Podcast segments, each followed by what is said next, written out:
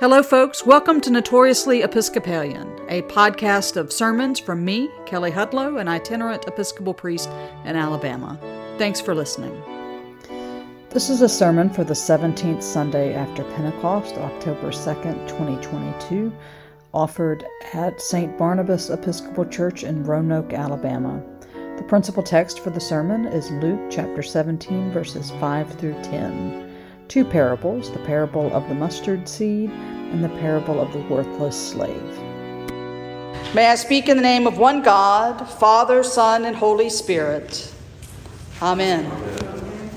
A renowned New Testament scholar named Markus Barth was known to tell his students if you can't find the Word of God in the text, it isn't the text fault you need to go back and try again. I was sort of reminded of this teaching in reading today's gospel because it is sort of a confusing mashup of stories. We have both the parable of the mustard seed squeezed in right together without a break with this parable about the worthless slave. So, carrying this advice, right? If you don't hear the word of God in the text, it's not the text's fault. You have to go back and try again. I would also add my advice if a gospel passage isn't making sense, it may be that you need to read more of the story than what we've been given on a Sunday morning. And in this case, we need to hear what is in verses 1 through 4 of chapter 17 in the Gospel of Luke to understand what Jesus is responding to. So, if we rewind the tape a little bit and go back to those earlier verses, we realize that Jesus has just taught the disciples three things. He has told them that they should not be stumbling blocks for the little ones coming into the faith. And by little ones, he doesn't just mean children, he means all of those that are perhaps small in society. So the poor, the marginalized, the outcast, the ones that do not have standing, that the disciples should not be a stumbling block for them finding the faith. Jesus then has told them that they should hold each other accountable. So when one has committed a wrong, the other disciples need to hold them accountable for that wrong, but most importantly, the disciples need to be prepared to forgive that person when they have repented for the wrong that they have caused even if that means they have to repent seven times a day because they keep doing the wrong over and over again. The disciples are called to forgive them seven times a day or as many times as it takes. It is these teachings about, commun- about not being a stumbling block to those entering the community, about holding each other accountable, and about forgiveness that the, the apostles then say to Jesus, Increase our faith. You're teaching us these hard things, so increase our faith so that we can manage to do what you are asking us to do. But what are the apostles really asking for when they say increase our faith? Now, sometimes we think of faith about how you have a certain set of beliefs, right? We practice the Christian faith. We are Episcopalians, and so we have a certain set of beliefs that uh, come with being an Episcopalian, some that we share with other Christians, some that are different, right? We talk about our faith as though it is something that we kind of possess and hold on to, but Hebrews tells us that faith is the assurance of things hoped for, the conviction of things not seen. Faith isn't some piece of property that we can sort of grow and, and bend to our will. Faith really comes down to the fact that we trust in something that's not just us. And for Christians, that means that we trust in a God who has made promises to us and we hold on to that trust and relationship even when we can't see the results of God's promises right now in our lives. So, the apostles asked to increase their faith, to increase their trust, to increase the assurance of things hoped for, so that when they are told by Jesus that they should forgive somebody over and over and over again, that they have enough trust in God's promises to offer that forgiveness.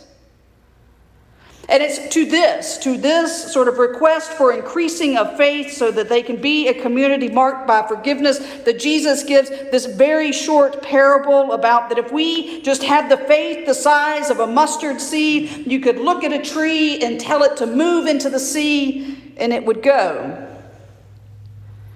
It's an attractive image. We would love our faith to have that sort of power that we could command the created world around us to do with itself that what we ordered, but we cannot fall into this temptation of the parable to turn faith into some sort of tool or weapon to gauge our faith against the faith of others right? Because the temptation here, and we've heard it in Christianity, is to say, well, if someone is able to do great things, or if great things happen for them, then they must have a lot of faith. Or if someone is struggling, or if they are sick, or if they are just not catching a break, we say, well, it's because they just don't have enough faith. Because clearly, if they had enough faith, they wouldn't be in this situation. But remember where we started back in verse 1 of this chapter that the disciples are not to be a stumbling block to those that are coming into the community, those that are called to follow Jesus. And this narrow, result based understanding of what it means to have faith has certainly proven itself to be a stumbling block for many over and over and over again. This parable of the mustard seed certainly teaches us that faith is a powerful thing. But when we read it in the larger story, we also know that faith is something that is about relationship. It is about our relationship to God and our relationship to each other. And so when we increase our faith, we can do so by increasing the community of people that are around that are around us. And when our faith is held as a community, maybe we don't each hold something the size of a mustard seed. It might be something very much smaller than that. But our little offering of faith, we come together in community and we share it and offer it up to God. And suddenly, as a community, we may be doing remarkable things. Faith is not something that we hold on to jealously as an individual. Faith is something that we are given to offer to each other so that we can forgive each other, so that we can stay in relationship, so that we can grow in the trust and assurance of what God has promised for us. Jesus also answers the apostles' request to have their faith increased with this story, first of a master, right? He tells the apostles, If you are a master, consider this. But then by the end of the parable, he has asked the apostles to consider themselves as the slave, as the servant, right? When a servant is done, is expected to do certain things at certain appropriate times, and they do that, right? Then they have just done what they have been tasked with doing. It's not something that necessarily is celebrated at that particular time.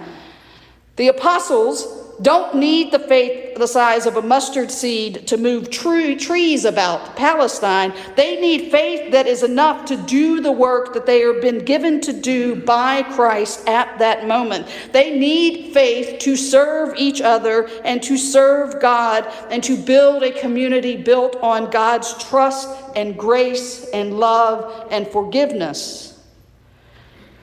And when they consider what it means to be a servant, it is Jesus himself that is offered as a model of that service. It is Jesus that tells us that he comes into the world not to be served, but to serve. It is Jesus who carries so much trust and trust God all the way through his earthly mission, all the way through his passion, all the way to the cross, into the grave, and through to the resurrection.